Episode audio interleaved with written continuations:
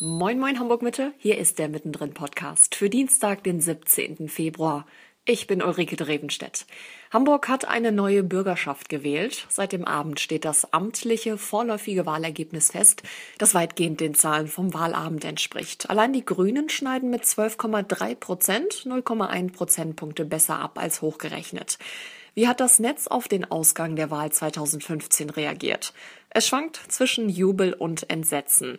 In welcher Form sich das äußert, lest ihr in unserer Twitter-Schau auf hh-mittendrin.de und dort findet ihr auch weitere Analysen. Wir haben für euch aufgedröselt, wie die Parteien in den Wahlbezirken abgeschnitten haben, also wer wo die meisten oder auch die wenigsten Stimmen geholt hat. Mit dem amtlichen vorläufigen Wahlergebnis ist die Arbeit für die Wahlhelfer noch nicht getan.